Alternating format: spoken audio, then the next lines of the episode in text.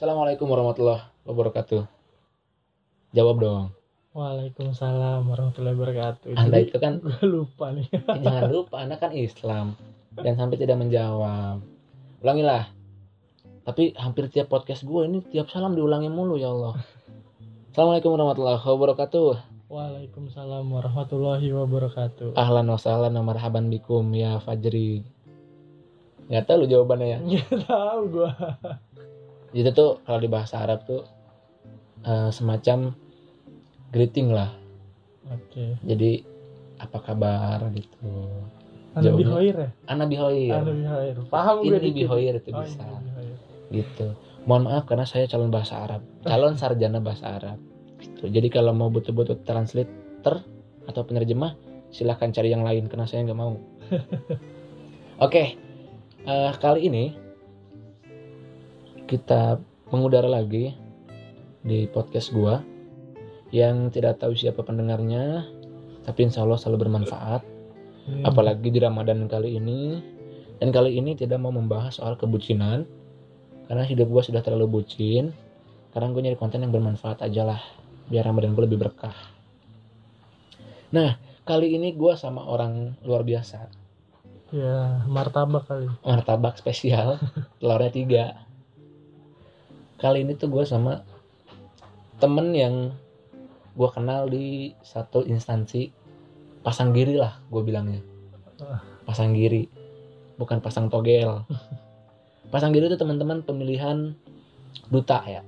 Betul. duta duta. Nah ini nih duta budaya duta pariwisata bukan duta Kita narkoba. kita sampah lain. Gitu. Gue ketemu sama beliau ini di Abang Empo Kabupaten Bekasi. Dan beliau tuh alhamdulillah finalis di Abang Empo Kabupaten Bekasi sebagai abang apa? Abang Base Custom. abang best custom. Nah kalau misalnya penasaran lu coba buka YouTube-nya. Pokoknya kalau dia ada yang pakai kostum kayak fashion show itu tuh yang pakai burung-burungan apa sayap-sayapan itu dia. Lu cari sampai ketemu. Terus ini beliau ini bukan cuma di Abang Empo Kabupaten Bekasi coy ini udah melanglang buana luar biasa emang gila gue capek ngeliatnya juga dia itu di PPI PPI itu singkat apa sih Purna Paskibraka Indonesia. Nah, Purna- Duluan PPI. Hah? Duluan PPI. Oh, duluan PPI ya? Hmm, duluan PPI sebelum Abang betul. Oke. Di PPI Kabupaten Bekasi, Iya. Masuk ke Jabar waktu itu. masuk ke Jabar. Dan Kembali lagi ke kabupaten. enggak maksudnya di Jabar tuh ngibar bendera juga dong. Eh, enggak seleksi doang. Oh, seleksi doang. Dua besar waktu itu. Dua besar. Ih, gua juga dua besar waktu itu. Kebesaran. Kecamatan.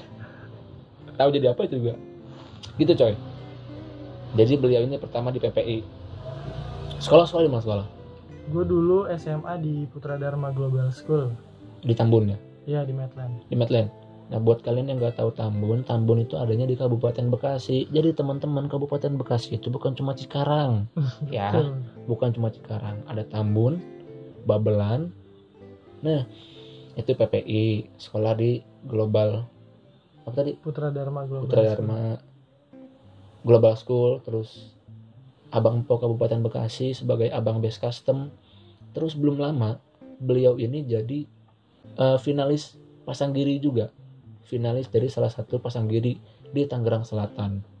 Di tempat di mana beliau sedang menimba ilmu di kampus yang penuh berkah di UI Negeri Syarif Diatullah di Abang Nona ya?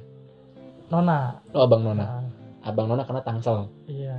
Abang Nona Nona udah miliknya Jakarta tuh. Udah nggak bisa gugat, Hmm. nggak bisa. Tepuk tangan dong, tepuk tangan. Tadi PPI terus PPI juga apa? PPI jadi kibra pengibaran. Kibra pengibar yang ngibarin bendera. Iya. Yang tiga orang tuh? Iya, Nah itu. pengibarnya, Bukan. Tengah. tengahnya. Iya. Oh, pembawa bendera Mm-mm. yang dari Baki. Iya betul. Oke, gua tahu karena gua pernah ngibarin bendera. pinter. Tapi gue bukan anak paskibra. PPI terus Abang Po Kabupaten Bekasi, Abang Nona Tangsel sebagai Abang Hmm, top 3 berbakat. top 3 loh. Top 3 berbakat. Gua mah boro-boro top 3 berbakat. Dua kali ikut Abang Empok Kabupaten Bekasi. Lolos cuma sampai semifinal. nggak ganteng guanya. Mukanya harus pakai pas-pasan. skincare lu berarti. Harus pakai skincare. Mungkin bapak mau di sini pak? Promosi skincare siapa? Iya. Bapak pakai skincare apa ini? Aduh jangan sebut merek ya nggak dibayar kita. Enggak masalahnya do ini udah sampai dua kali pasang giri di beda daerah dan itu lolos coy nah katanya bentar lagi mau daftar jadi Miss Indonesia. Anjay. Karena kan duta sampo lain. Itu Bang Fajri Fajri Hidayat ya? Betul. Fajri Hidayat. Bang Fajri ini kuliah di UIN Syarif Hidayatullah Jakarta. Di jurusan? Jurusan jurnalistik gue. Jurnalistik. Mm-mm. berarti Fakultas Dakwah dan Ilmu Komunikasi. Iya betul. Itu. Oke. Berarti bisa dikatakan jurnalis jurnalistik. Orang jurnalis lah ya. Hmm, pasti. Pasti kayak wartawan. Ya. Penyiar radio bisa lah yang masuk bisa. sana ya. Terus kayak berurusan dengan TV bagian media media. Media lah ya. Hmm. buat teman-teman yang berpikir media nih perusuh nih. Nah ini orangnya salah satunya. Lu cari aja di Tambun nih orangnya. Gua oknumnya ya. Oknumnya ini salah satu. Enggak lah enggak lulusan UIN itu wah luar biasa luar lah. biasa. Luar biasa. Kita Respect satu sama- almet nih satu makanya. almet. Satu almet. Tapi jangan sebut semester maaf. Oh, itu bahaya. iya, jauh. Bahaya. Ya gue masih di bawah Bang Fajri lah. Masih semester awal gue masih maba. Mahasiswa bangke. Oke teman-teman kali ini gue sama Bang Fajri itu pengen membahas soal perdagangan. Gitu. Karena kenapa gue pengen bahas perdagangan? Karena Bang Fajri ini yang sejauh gue kenal walaupun gak deket gitu nah sekarang deket nih karena biasanya jauh Tambun Cikarang karena beliau ini salah satu owner muda anjay Anjay. Owner muda yang ada di Bekasi. kata siapa lu Kata gua. Ini tuh biar pencitraan dulu Oh, gitu. oke, biar oke. wah, narasumber podcast gua tuh wih mantep ya wah lah gitu. Beliau ini owner muda dari salah satu frozen snack ya. bukan itu frozen food Oh, frozen food. Hmm, Oh, sorry, frozen food. iya. Bukan frozen Barbie, bukan. Bukan coy, frozen food ya. Frozen food itu berarti makanan yang tahan lama. Mm-mm. Yang makanan bisa yang dibekukan dibekukan tahan lama. Oke. tapi bukan cuma itu Ya bukan cuma itu ya. Masih banyak yang lain ya. yuk Berarti dagangan gue bisa dong? bisa banget Bisa. Bisa nanti nyelip-nyelipin maksudnya Iya. gitu. Namanya dagang mawa ke mana weh ini mah. Gitu. Nah, beliau ini owner muda dari Tengil Snack. iya betul Bener ya? betul Tengil Snack. Jadi jangan karena Tengil Snack, terus snacknya tuh Tengil. Ganjen. Tidak. Ini mah nama aja. Biar menarik namanya Tengil Snack ya gitu ya. Tapi ada nggak sih? Kayak awal mulanya tuh kenapa disebut Tengil Snack gitu? ada pastinya boleh boleh tahu nggak nih ini dapur dapur rahasia dapur nggak nih Ah, enggak sih gitu boleh lah dikit Oke, jadi kenapa awalnya Tengil Snack? Jadi gue dulu sempet eh, bisnis partner kan. iya Ya itulah dikecewakan. iya Waktu itu namanya bukan itu. Gitu. oh gitu Hmm. Nah pas gue mau lepas bisnis itu, peminat gue masih banyak. Kayak gitu kan. Nah kalau misal gue lepas, gue sayang kan. sayang Sayang. Akhirnya gimana oh caranya? kalau lepas lo sayang sayang banget. emang gitu sih emang kalau emang lepas tuh sulit kalau udah sayang tuh emang kalau sulit udah sayang susah kan Susah. akhirnya gua itu bikin ide baru brand baru apa yang bakal gua buat iya yang pastinya yang gampang diinget kan Iya. nah kepikiran ketika gua waktu itu lagi syuting nah kenapa nggak bikin singkatan teman nongkrong cuma cemil gitu. Karena oh brand gue iya, itu iya, kan iya iya iya. cemilan ya kan? Iya. snack gitu. makanya gue pikir dengan nama tengil itu artinya teman nongkrong cemal cemil. Tengil itu. Hmm. tapi karena ownernya juga tengil sih. Oh gitu. Lu nya tengil kan? Iya. Oh berarti tengil itu teman nongkrong nongkrong cemal cemil. cemil. snacknya nggak ada singkatan? Enggak oh, bukan artinya Bukan. ular bukan. Bukan Bukan. serem ntar. Ah, serem. Snack ular dong. Itu juga saran dari teman gue tengil itu. Karena Oh, gitu? ngeliat gue tengil gitu Iya. kalau di kampus katanya. Oh gitu. Oh tengil banget nih bocah namanya tengil aja. Gitu ya? Besok gue bikin nasi kuning dulu. Ganti nama dong. Oh gitu. Jadi jadi sebelumnya lo ini joinan lah ya Hmm. sama orang joinan sama orang terus karena dikecewakan sakit hati dong Lu pasti dong. coy yang namanya dikecewakan itu sakit hati. Bukan cuma sama gebetan pacar ya begitulah. Tapi sama partner kerja juga ya. Apalagi kalau kita udah invest banyak. Berbicara ini kan berbicara penghasilan coy. Iya. coba lu pacaran berbicara apa yang lu kecewain? Nggak ada coy. Pengorbanan lu sia-sia gitu. Nah kalau ini berbicara materi penghasilan ya kan? Hmm. dan alhamdulillahnya karena peminatnya masih banyak yang mencari yang menikmati gitu. Beliau ini masih tetap lanjut luar biasa. Jadi tengil snack itu teman nongkrong cemal cemil bentuknya apa aja sih? Bentuknya, bentuknya sih produknya apa aja gitu. Bentuknya kan bulat kotak. Ah, jadi produk gue tuh ada dua. Yang pertama itu ada cilok crispy, iya. Yang kedua itu ada opak. Nah, itu emang bener-bener ciri Opak khasnya. itu? ini dong apa tuh?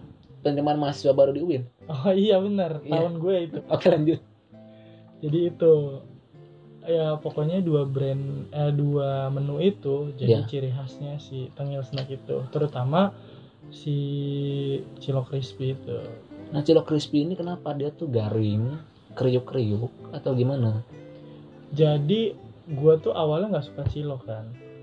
Nah Oh. gimana caranya biar gue bisa makan cilok tapi gue suka kayak gitu. Makanya gue bikin cilok itu crispy gitu loh. Jadi enak kan. Iya. Nah buat teman-teman juga yang nggak suka cilok jadi bisa suka suka cilok gitu Oh, loh. karena cilok itu dasarnya rata-ratanya kenyal. Kenyal. Kenyal tetap kenyal. Oh, kenyal tetap kenyal.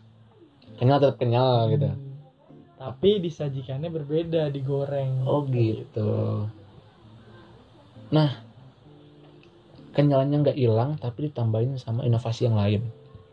Inovasinya sendiri itu dapat dari mana? Apakah apakah harus bertapak dulu, puasa dulu tiga hari tiga malam gitu?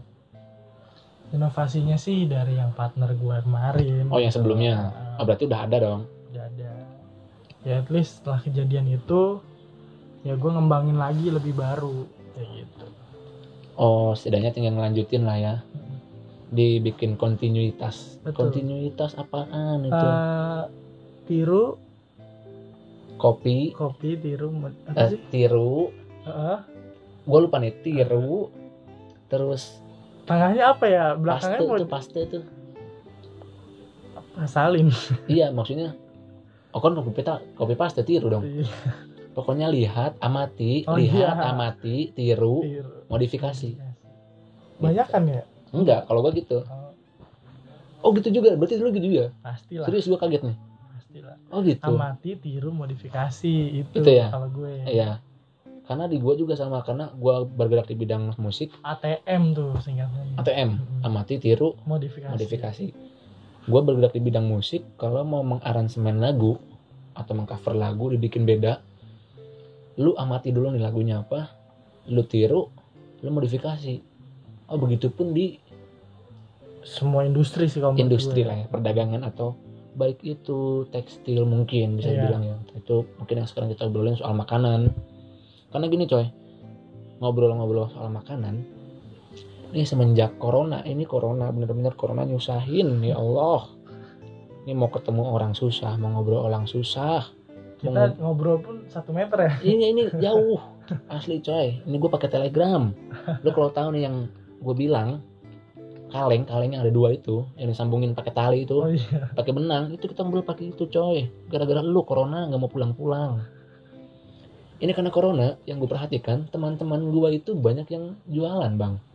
Iya betul. itu mau jualan parfum mau jualan makanan kayak gue sekarang gitu kan. Yang sebelumnya gue jualan cuma bakso haci terus gue sekarang jualan salad buah apalagi lagi, lagi ramadan gitu.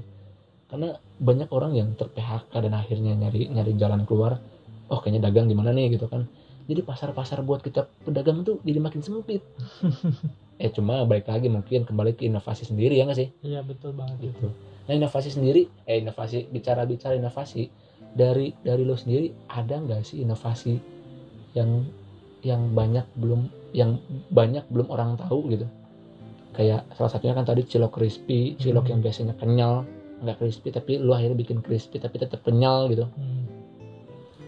Ada banyak sih kalau terkait inovasi ya. Temen gue punya bisnis juga donat kentang. Donatnya pakai kentang di sini. Jadi kalau menurut gue gimana kita cara bersaing di Covid ini sebenarnya itu gampang. Kita pertahankan produk kita.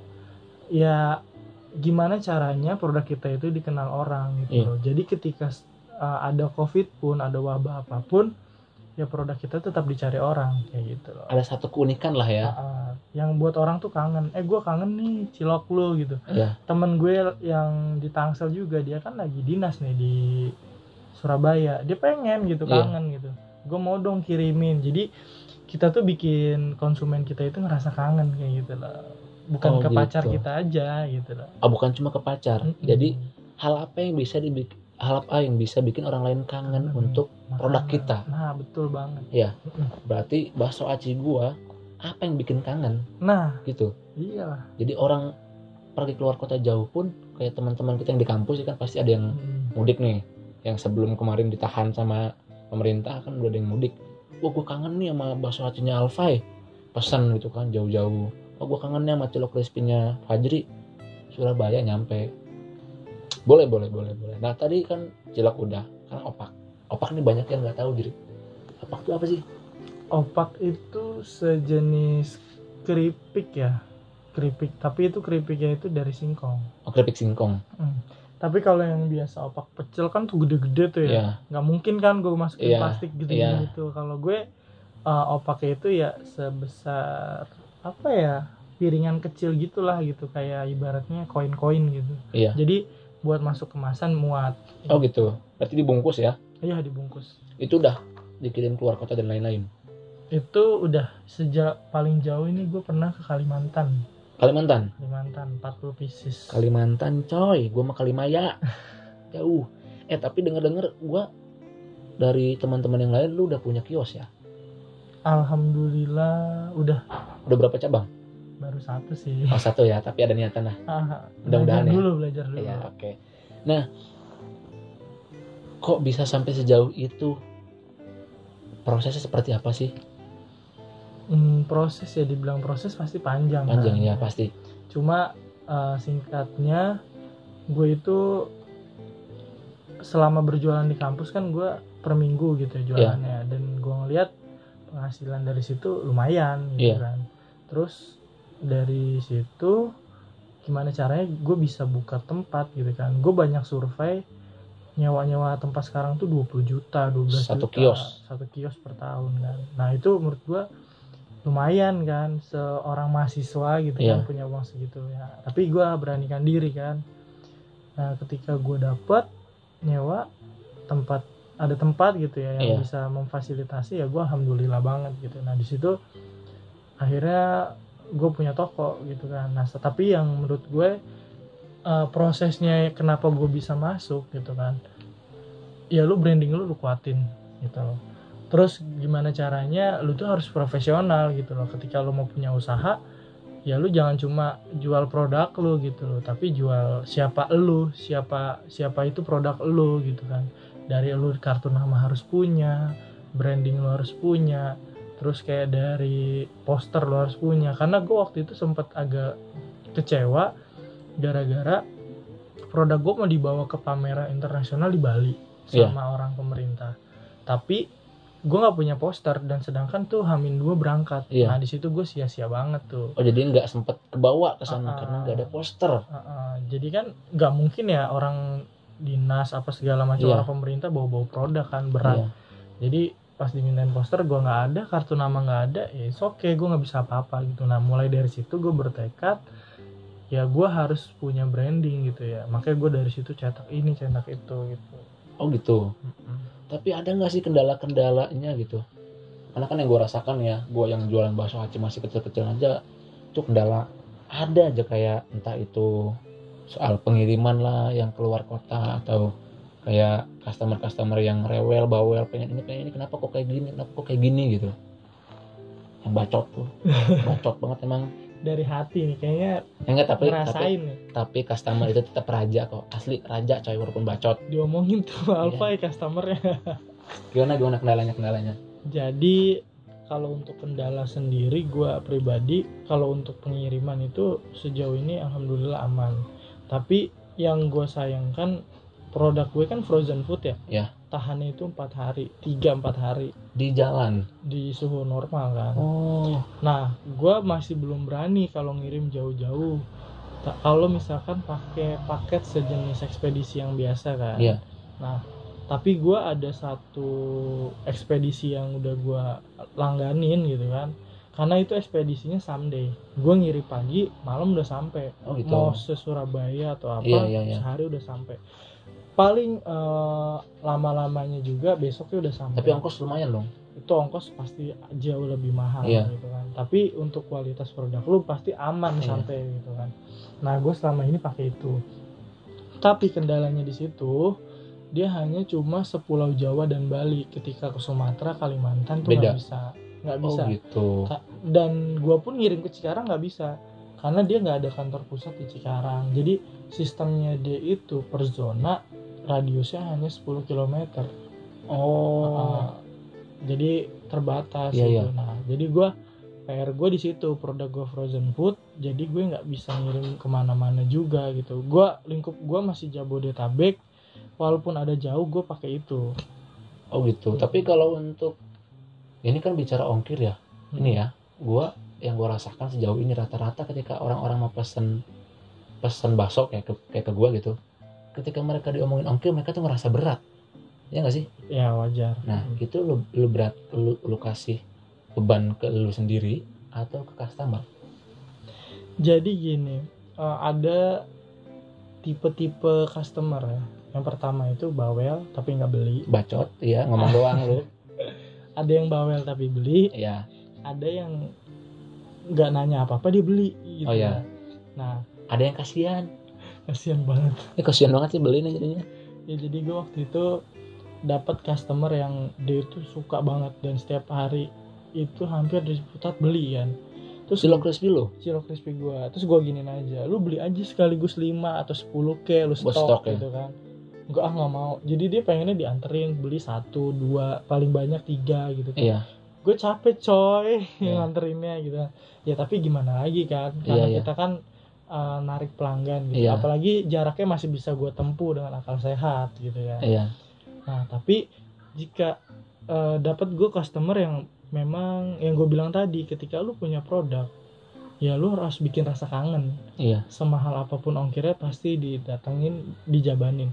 Karena gue ngerasa nih customer gue ongkir 40.000 ribu ongkir 30.000 ribu ongkir 20 itu dijabanin aja gitu mahal segala macem karena dia emang udah suka gitu Iya. nah kalau emang berbeda kalau kalau orang udah suka tuh emang udah susah gitu ya hmm, mau ditutup matanya mau diapain gimana aja juga. pasti lu mau Iya. gitu. Iya, maksud iya, gua, iya, iya, iya. lu bikin hal-hal kayak gitulah customer gitu. yang bikin dia kangen kayak gitu tapi kendalanya sendiri tuh cuma sebatas itu aja nggak ada kayak kayak misal eh, pernah nggak sih kayak customer awalnya belinya berapa terus tiba-tiba pas di tengah jalan oh gua nggak jadi jadi belinya segini aja jadinya itu pernah nggak sih kayak gitu Hmm, ada sih. Eh, jadi ada yang lebih gokil ya. Kalau gue tuh dulu jualan, yang penting orang ada beli gitu kan. Iya. Eh, jadi gue kirim dulu uangnya belakangan. Gue masih kayak mempercayai status teman. iya Nah, tapi selama gue berjalan usaha udah sekian tahun, itu gue ngerasa kita harus profesional gitu. Iya. Ketika lu mau produk gue ya lu bayar dulu. Gitu nggak ada harga teman ah nggak ada harga teman gitu maksud gua ada sih negosiasi tapi sekarang lebih mentoleransi gitu kan iya kayak lu eh, ongkir kayak gue nih ongkir karena gue pernah kejadian kirim dulu uangnya nanti nggak bayar bayar jadinya ribut betul iya itu yang kampret kan Ngutang. jadi musa- musuhan Iya. kan gitu niatnya Nah. baik kan gue nggak mau kayak gitu akhirnya gue sekarang gini setiap orang ada yang mau pesan apalagi ongkirnya mahal transfer dulu baru gue Iya. proses ya, ya ala ala all shop lah gitu iya Eh, tapi emang bener itu kan apa ya profesionalisme lah kita bicaranya karena sama halnya kalau lu ya lah gua apa ya me- menganalogikan dengan gua di bidang kesenian ketika diminta untuk ngisi di satu acara yang mau tidak mau kalau memang belum bisa untuk membayar full setidaknya ada DP dulu. Istilahnya gitu kan. Gitu serugi ruginya kita kita udah punya DP ada uang DP gitu kali ya. Karena benar coy karena kalau bicara kalau bicara harus bayar dulu emang benar karena gue pernah sama adik kelas bukan adik kelas anak didik loh. Gue ngajak angklung. Terus anak didik gue itu adalah gitu yang beli ya. Di satu sekolah. Itu tuh udah gue kirim. Uang belum transfer sama dia.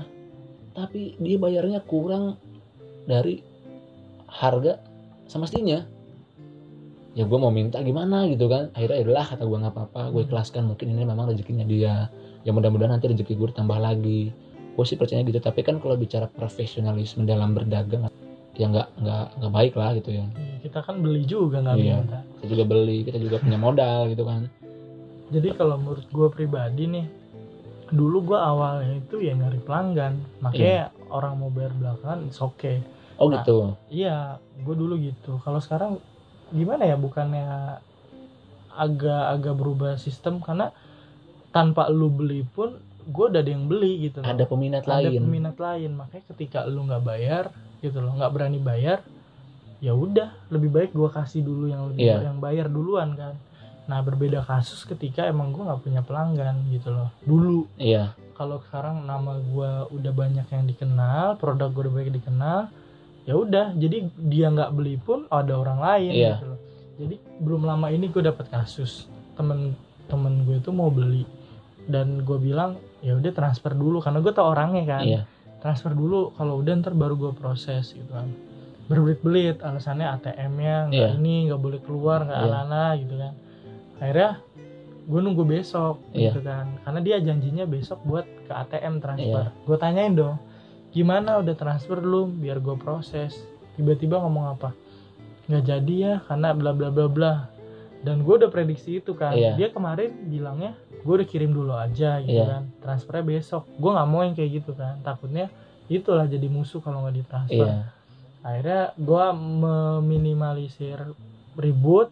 Gue bilang kalau udah transfer baru gue kirim kayak gitu. Akhirnya bener kan? Nggak jadi Iya. kan? Beli. karena kalau kita kirim duluan taunya ternyata terbukti kayak yang tadi dibayar Kita enggak gitu kan? iya gitu. kita yang buntung bukannya untung malah susah gitu. Udah ngeluarin modal ngeluarin banyak lagi produk kita juga keluar dimakan enak sama dia yang nggak enak. Betul. Gitu. Tapi itu kan bicara kendala yang tadi ya. Walaupun memang memang banyak orang yang seperti itu juga lah ya. Nah motivasi terbesar lu tuh untuk berdagang apalagi kan bicara bicara apa ya? Bicara umur lah ya. Lu kan masih muda gitu. Sering kali yang gue temukan anak-anak muda itu gengsi untuk berdagang coy pastilah banyak. Ya kan? Berat banget rasanya untuk berdagang tuh ah gue mau ngapain gitu dagang? Malu gue kan apalagi di kampus-kampus. Ya walaupun banyak yang kita temukan anak-anak anak-anak kampus kita juga ya Win malu mau dagang apa juga ada lah di situ asli. Emang Win serba ada. Apa aja ada aja apa ada? Apa ada? Apa ada aja dong. Apa aja ada gitu. Motivasi lu apa sih? Padahal di luar sana banyak orang yang gengsi malu nggak nggak inilah gitu motivasi gue sih tentunya awalnya pasti buat diri gue sendiri kan iya yang yang jangan sampai eh, apa ya ngebebanin orang tua lah intinya Hmm. gue ngeringanin Iya. orang tua untuk biaya gue sendiri Iya. gitu. terus selebihnya sih ya untuk pegangan gue gitu loh ketika nanti gue udah lulus gue udah punya eh, ibaratnya pendapatan minimum ya gitu Iya. kan. Jadi walaupun gue ntar kerja di mana gue punya usaha juga gitu. Ada sampingan. Ada sampingan. Terus yang gue garis bawahi eh, jadi gini ketika kita mulai usaha itu eh, jangan dipikirkan usaha itu sebagai sumber penghasilan. Oh gitu? Ah, ah. jadi gimana caranya usaha jalan yaitu sebagai income lu gitu loh. Dan lu penghasilan yang lain lu cari kayak gitu loh jadi lu double kan keuntungan lu gitu. Dan Iya. terus kebanyakan emang sih dalam artian eh filo apalah gitu ya. Nggak ada yang telat lah bahasanya. Iya iya. Semua apa pun tuh nggak ada yang telat. Iya. tapi kalau menurut gue pribadi alangkah lebih ba- baik gitu ya iya. maju duluan gitu loh. Maju untuk gerak lah gitu. Nah jadi ketika orang seumuran mungkin ya gue bisa bilang range umur harga umur 25 30 dia baru usaha kalau gue kan ibaratnya udah dari berapa belas tahun ya kan 18 tahun dari SMA dong berarti Iya, gue dari SMA. Nah, ketika gue udah usaha dari umur segitu, gue umur 25, gue udah banyak banget pengalaman yang bikin gue nangis, pahit, Iya, iya, garam, segala macem gitu kan. udah siap Udah siap. Nah, ketika gue udah masuk ke umur 25, gue udah jauh lebih siap di tempat, berbeda dengan yang baru mulai gitu iya kan. betul betul betul Nah, itu yang gue garis bawahi gitu loh. Jadi, ketika lu gerak, lu nggak terlambat gitu Iya. loh. Jadi, gue kuliah sambil dagang. Ketika nanti gue udah selesai kuliah, dagang gue udah udah mulus iya bahasanya. gitu. iya punya pasar Nah, itu yang gue garis bawahi sih. betul betul betul karena nggak tahu sih ini ini apa ya bisa dikatakan analisa gua analisa awam lah ya analisa awam. Dari yang gue perhatikan beberapa orang yang gue kenal semakin dia tua semakin dia malas untuk apa ya? Mager ya. iya malas gitu mager gitu. Mager malas gerak. Semakin dia tua ya semakin dia pengen ya udah pengen hidup enak. Padahal bisa dikatakan kasarnya hidupnya masih belum enak gitu. Iya. tapi hidupnya pengen tapi dia pengen enak gitu. Nggak tahu diri. iya nggak tahu diri lah gitu jadi motivasinya memang yang pertama untuk untuk istilahnya kayak nambah penghasilan gitu ya Iya. karena kan apalagi kalau umuran kita segini kan Banyak Mau minta, jajan coy. iya. mau minta lebih nggak enak gitu nggak minta ya pusing daripada memberatkan gitu kan memberatkan banyak orang apalagi orang tua sendiri jadi lebih baik kita dagang gitu ya Mm, gitu. tapi gini em, lu ada nggak sih kayak kayak saran dan masukan untuk untuk teman-teman entah siapa pun itu yang mendengar baik itu remaja baik itu mungkin usia masih SMP kan SMP kan udah mulai bisa jualan lah ya. Bahkan SD pun bisa untuk diajarkan untuk berjualan. SMA bahkan kuliah bahkan yang udah tua itu ada nggak sih kayak saran lu untuk tidak gengsi saran lu untuk kayak kiat-kiat lu untuk menikmati proses dan lain-lain sampai yang contohnya lu dari bener-bener nol nyari pelanggan terus em, apa namanya naikin branding lu sampai lu punya kios di Grand Wisata Grand Wisata kan ya Mm. Grand Wisata Bekasi nah buat teman-teman yang penasaran di Grand Wisata Bekasi itu ada tengil snack ada nggak sih buat teman-teman? Ada, ada. Jadi itu kayak semacam food court Sumarekon ya. Oh, iya Jadi eh, di situ ada banyak banyak banyak macam makanan. kayak bazar makanan ya Nah, salah satunya ada tinggal snack di situ. Lu mampir deh ke situ kalau mau ngobrol-ngobrol sama gue gitu ya. ada nggak lu nya Gue ya pasti ada sih Oh, kalau misalkan libur. ah libur karena kan masih kuliah coy Hmm. nanya kan nanya soal tempat nah ada nggak sih sekarang soal kisi-kisi bagaimana menikmati proses dan lain-lain Jadi gini, eh gue kan kemarin sempat dapet pelatihan entrepreneur di program beasiswa gitu Iya. kan. Kebetulan gue dapet kesempatan gitu kan lolos seleksi, gue pendidikan di sana. Itu banyak banget teman-teman gue yang sharing ke gue. Gue Iya. nggak ngerti nih, kenapa dia bisa sharing dan percaya sama gue. Lagi-lagi kepercayaan gitu. Iya.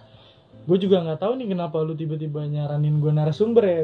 Gue kan masih cetek maksudnya gitu ya. ya setiap apa pun itu kan kita bisa berbagi coy Nah, gitu banyak banget yang nanya gua sampai teleponan malam-malam segala macam untuk ngobrol masalah bisnis gitu. Iya. Bahkan gua kemarin tuh pernah dipercaya sebagai eh, apa ya mentor ya? Iya. Mentor, pembicara tentang bisnis gitu loh. Iya. Dan di situ gue merasa agak bersyukur juga kan Iya. dipercaya orang. Nah, kebanyakan permasalahan anak muda itu takut memulai. Yap betul Dia kebanyakan teori tapi nggak punya praktek. gue sepakat Nah, eh, dan satu lagi karena yang katanya nggak punya modal. iya Nah, itu yang selalu jadi kendala. ya. iya Sebenarnya lu bisnis itu nggak harus lu punya modal besar sih, gitu loh. Lu mulai dari kecil aja. Contoh, ketika lu nggak punya modal, eh, at least nggak masa nggak punya sih sepuluh ribu, dua Iya. ribu buat modal kan? Ya lu usaha jadi reseller dulu dong, gitu. Lu dari ambil orang, ambil untung, ntar lu punya, lu kembangin sendiri. Dari situ kan income lu bertambah Iya. gitu. Jangan sampai keuntungan lu itu diambil buat yang lain-lain gitu iya jadiin modal lagi modal lagi gue dulu modal 150 ribu prosesnya lama berarti ya prosesnya udah hampir setahun lebih gitu Iya. kan dan itu sekarang ya alhamdulillah kulkas udah kebeli yang segala macam ya yang buat gue berkembang gitu. Nah itu yang dikhawatirkan sama anak-anak muda sekarang katanya terkait modal gitu Iya. sama ini sih kalau menurut gue jadi ini tuh yang gue gua alami awal-awal ya. Gue kan dagang tuh sebetulnya dari dari semester semester awal gue dagang. Gue dagang tas cewek pernah dari nyokap gue pernah. Gue dagang celana dari paman gue pernah. Gue dropshipper gitu lumayan tuh duitnya kan Iya lumayan. Tapi sering kali gini jadi yang jadi salah adalah yang tadi lo bilang kita uh, berdagang itu untuk mencari untuk menjadi sumber penghasilan. Hmm. Sebenarnya nggak salah, sebenarnya nggak salah cuma bener yang tadi lo bilang kalau niatnya itu bisa dikatakan itu akan menjadi satu hal walaupun nggak besar kayak apa ya penghalang bukan penghalang sih kayak penghambat lah ya nggak sih Hmm. karena lu kerja capek dikit ntar lu hitungan sama hasilnya. Iya. kalau nggak sesuai nggak sih? Pasti. Gitu. Lu kesal lu marah. Yang jadinya tuh apa ya nggak ikhlas dan hasilnya tuh kayak malah menghambat ya nggak sih? Iya pasti menghambat dan capek. Karena lu nggak ridho. Iya nggak ridho. Terus gini satu lagi adalah ketika kita mau mulai sesuatu tuh pengennya berharapnya langsung dapat gede. Iya kebanyakan orang yang apa ya malu memulai gitu. Iya nggak ah untungnya kecil. Nggak Iya. ah baru segini. Itu ya lu baru berapa hari ya Iya. gitu. Berbeda ketika lu udah 10 tahun. Iya. Kayak gitu. Proses lah ya. Proses lah pasti. Sama halnya kayak Jack Ma. Lu, lu tau Jack Ma nggak tuh? Jack Ma tuh yang, yang supporternya Jakarta. Jack. Ah, Jack Ma lah Jack Ma. Alibaba ya Alibaba. Iya, Alibaba apa sih dia? Alibaba sih. Yang gua kenal dia Alibaba. Eh pokoknya perusahaan Alibaba lah ya. Orang Cina yang termasuk orang terkaya di dunia itu dia nggak mungkin jadi orang terkaya kalau dulunya belum susah coy. Asli kalau dulunya belum ngerasain puasa mungkin sehari dua hari mah iya bener gak sih? Hmm, pasti. orang namanya orang susah kalau udah ngerasain susah tuh ketika nikmatin proses lebih mudah. Ya nggak? Karena sama halnya kayak Fajri. Fajri ini ngambil dari banyak pengalaman dia nyari pelanggan. Ini yang gue tangkep ya. Nyari pelanggan branding nama produknya dan lain-lain gitu. Dari modal 150 ribu dari modal nyari pelanggan di kampus sana sini keliling sana sini dari SMA mungkin ya. Sampai sekarang punya kios dan pastinya punya karyawan dong. Ada alhamdulillah. Berapa? Karyawan gua untuk di toko satu kalau untuk produksi satu. Untuk produksi satu untuk toko satu. Di umur? Uh, range-nya masih muda sih enggak karena umur lu sekarang berapa? Oh, umur gue 21 oke 21 umur gua 20 20 20 sisa. Oh, jangan lah sisa 20 dong gua. Di umur 21 tahun Fajri itu udah punya dua karyawan. Lu di umur 21 ngapain? Jangan rebahan doang jangan mentang-mentang corona Main rebahan main layangan. Telat dong dia layangannya. Kita main layangan SD dia main layangan 20 tahun. Gitu coy. Tapi itu kan kendala tadi udah kita bahas. Proses lu sedikit banyak udah lu bahas gitu ya. Terus juga lu tadi kasih sedikit motivasi gimana. Motivasi yang mungkin jadi kendala juga gitu buat bukan maksudnya motivasi dari em, sorry sorry motivasi yang diambil dari kendala-kendala orang-orang yang masih belum berkeinginan atau masih terhalang sama kendala-kendala yang tadi lu sebutin. Iya betul. Ya nggak sih nah sekarang ada nggak sih pesan-pesan lu buat mereka yang udah mulai buat yang udah mulai katakanlah yang mulai kecil lah contoh kayak gue nih sekarang nih Oke, jadi sebenarnya ketika kita udah mulai itu juga jadi PR gue ya. Iya. Eh, sekarang kita itu sifatnya manusia itu tidak pernah merasa puas. betul Ketika gue udah punya produk, gue udah tiga kali ganti logo. oh gitu Dari logo A nggak cocok, logo B nggak cocok, tiga sampai sekarang nih yang sekarang kan. Itu pasti banyak proses dan pastinya banyak modal dari Iya. situ. Eh, dari apa udah cetak stiker banyak, tiba-tiba ganti logo segala macam itu pernah udah pasti gitu Oh, kan, iya. udah pasti terus dari gua ke sana sini bayar jasa ABCD gitu kan Iya bahkan ketika sekarang gua udah mau serius usaha pun udah punya toko kan gue pasti pengen li- terlihat profesional lagi Iya, gitu akun gua. Bahkan gue niatnya itu pengen nambah karyawan untuk media tim sosial. media sosial gue gitu kan. Nah akhirnya karena belum kepegang apalagi sekarang corona corona nih iya gitu emang kan. corona corona. Akhirnya gue belajar sendiri sampai gue berlangganan eh, aplikasi untuk editing segala macem gue belajar sendiri. Ya per bulannya lumayan gitu bayarnya tapi ya profesional kan yang Iya. gue pengen gitu. Jadi itulah selain usaha lu di makanan pasti lu harus belajar accounting lu harus belajar editing lu harus belajar marketing. Jadi ketika lu pengen disebut pengusaha lu nggak cuma merintahin sih dan Hmm. lu harus punya basically. Karena kebanyakan orang yang jalan usaha itu nggak dari nol kebanyakan ketipu gitu loh. Iya kita aja yang dari nol aja masih bisa ketipu gitu Iya. loh apalagi yang dia baru cuma sekedar punya modal Iya. gitu. nah karena gue sekarang lebih teliti lagi dari accounting gue harus rapi gitu kan marketing gue harus tetap jalan gue harus pasang iklan bahkan gue berani apa ya bahasanya ya endorse endorse lah gitu kan biar Oh, gitu. produk gue terkenal gitu bahkan pemilihan ap- ampo kemarin gue kan jadi sponsor gitu loh oh iya gue iya harus nyai- nyediapin uh, menu segala macam bahkan kemarin dari Mister Global Jawa Barat kalau nggak salah dia minta gue jadi sponsor.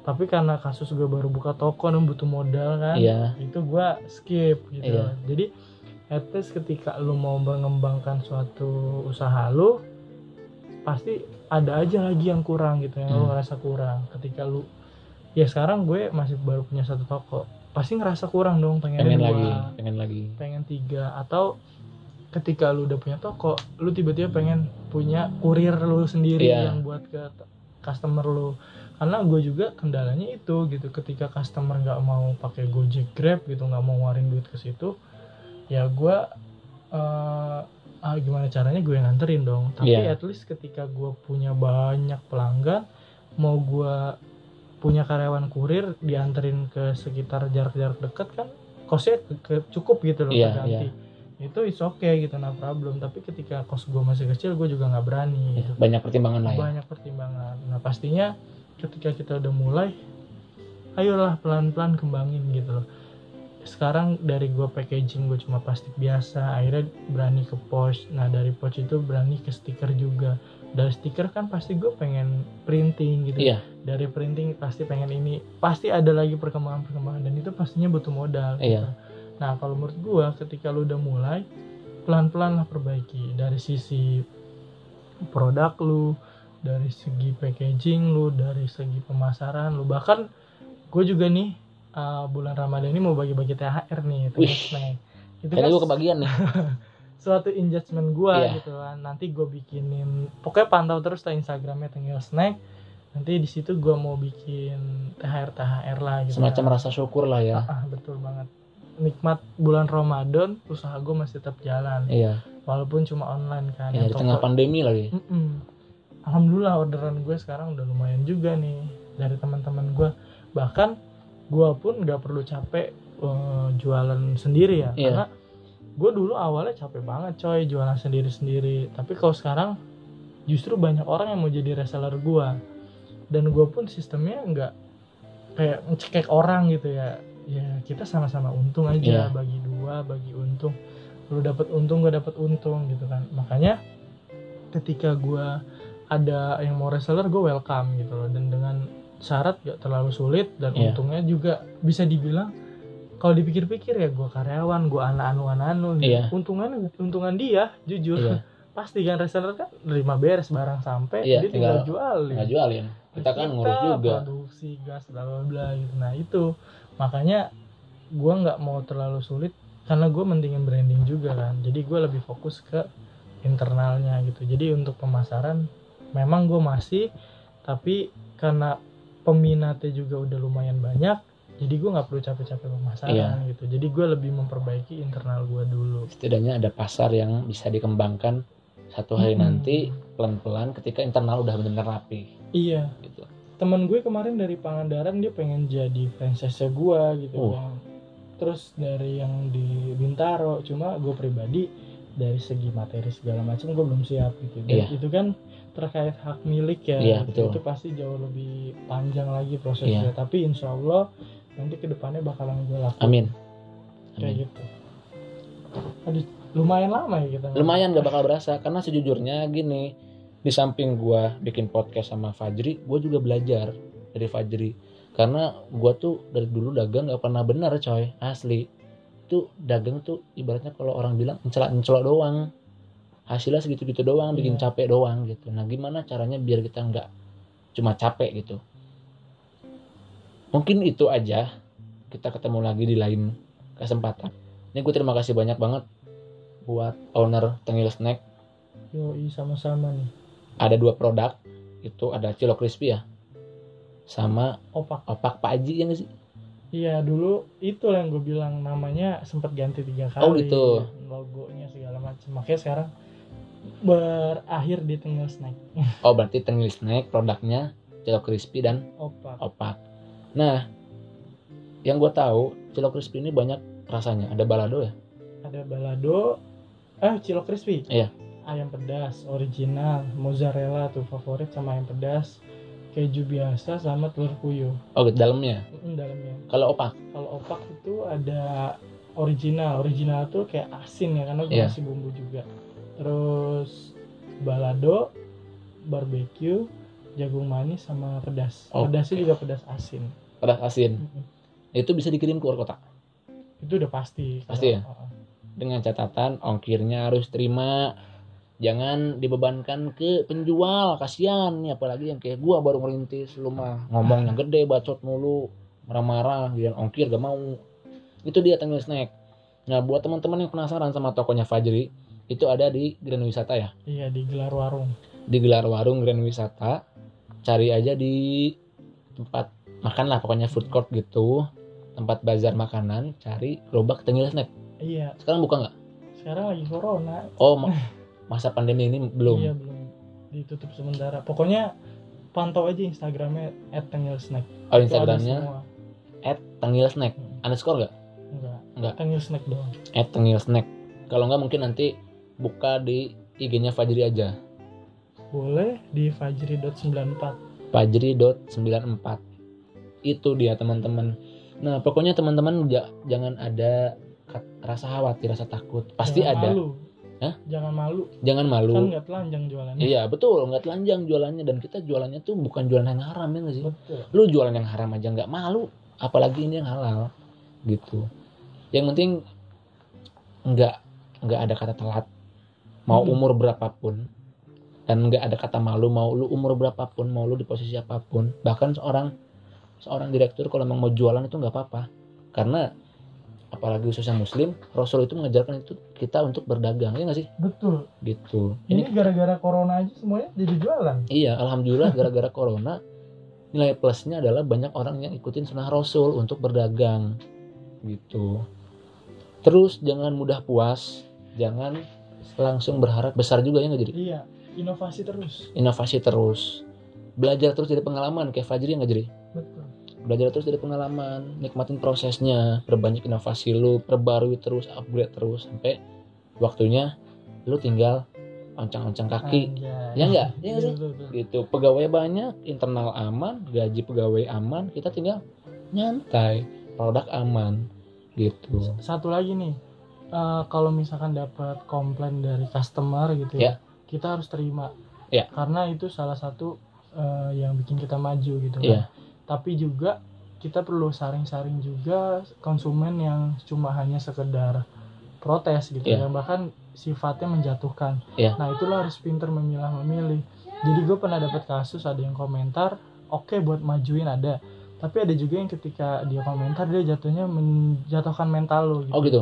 Ada juga. Jadi ketika orang sirik gue nggak tahu ya gitu. Pasti dia mau bikin mental kita down ah jadi deh gue nggak usah jualan lagi karena Oh, di iya, komen gitu kan pasti lu ngerasa Iya, dong betul betul apa bakso aci lu kok bawa apok amis Iya. atau apa gitu kan pasti lu ngerasa kayak down gitu Iya. kan beda lagi ketika eh ini bakso aci lu kayaknya harus agak airnya jangan kebanyakan deh Iya. ini karena rasanya gini atau enggak bumbunya kayaknya biar tambah sedap ditambah ini deh itu Iya. kan satu inovasi buat lu juga iya iya kan? betul betul itu kritik yang membangun tapi Iya. berbeda ketika kritik menjatuhkan lu itu jangan lu dengar kayak gitu. Intinya pasang kuping aja lah ya. Ah ah, betul. Pasang kuping dan saring. Pakai filter kuping. Terserah lu mau filter mau Samsung mau super terserah. Mau, mau beliin gue saringan. Boleh. Gitu. Yang penting jangan malu lah ya jadi ya. Iyalah. Jangan malu terus coba terus bangun lah. Itu percaya diri. Mudah-mudahan buat Tengil Snack semakin maju. Itu Tengil Snack gue juga punya. Ada bakso aci at Ahaide Boci itu ada. Haide Ahaide gitu oh yang cepot ya? Cepot. Gue sempat itu terkait branding juga sih. Ah, waktu ketika gue ngeliat cepot lu gitu ya. Ini orang jualan apa ya gitu? Jualan bakso aci tapi brandnya nggak kelihatan gitu. Oh gitu ya?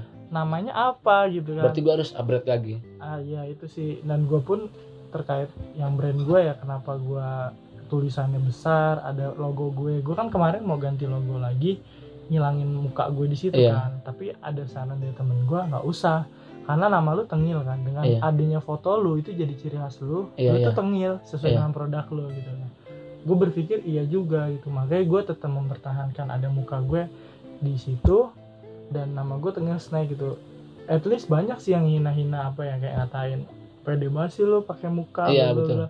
Ya it's okay itu produk gua punya Iya. gua gitu gua mau kayak gimana pun. Iya. karena itu pun jadi ciri khas gua gitu. Dan lu pun nggak tahu dalamnya tuh prosesnya apa, iya. panjang gitu loh di situ. Kenapa kok ada muka gue di situ? Heeh. kenapa kok tangilnya itu? Nah ya kan orang yang lihat hanya iya. fisiknya doang. Emang lu netizen bacot doang kerjaannya. Coba kerjain biar lu tahu ngobrol sama orangnya langsung.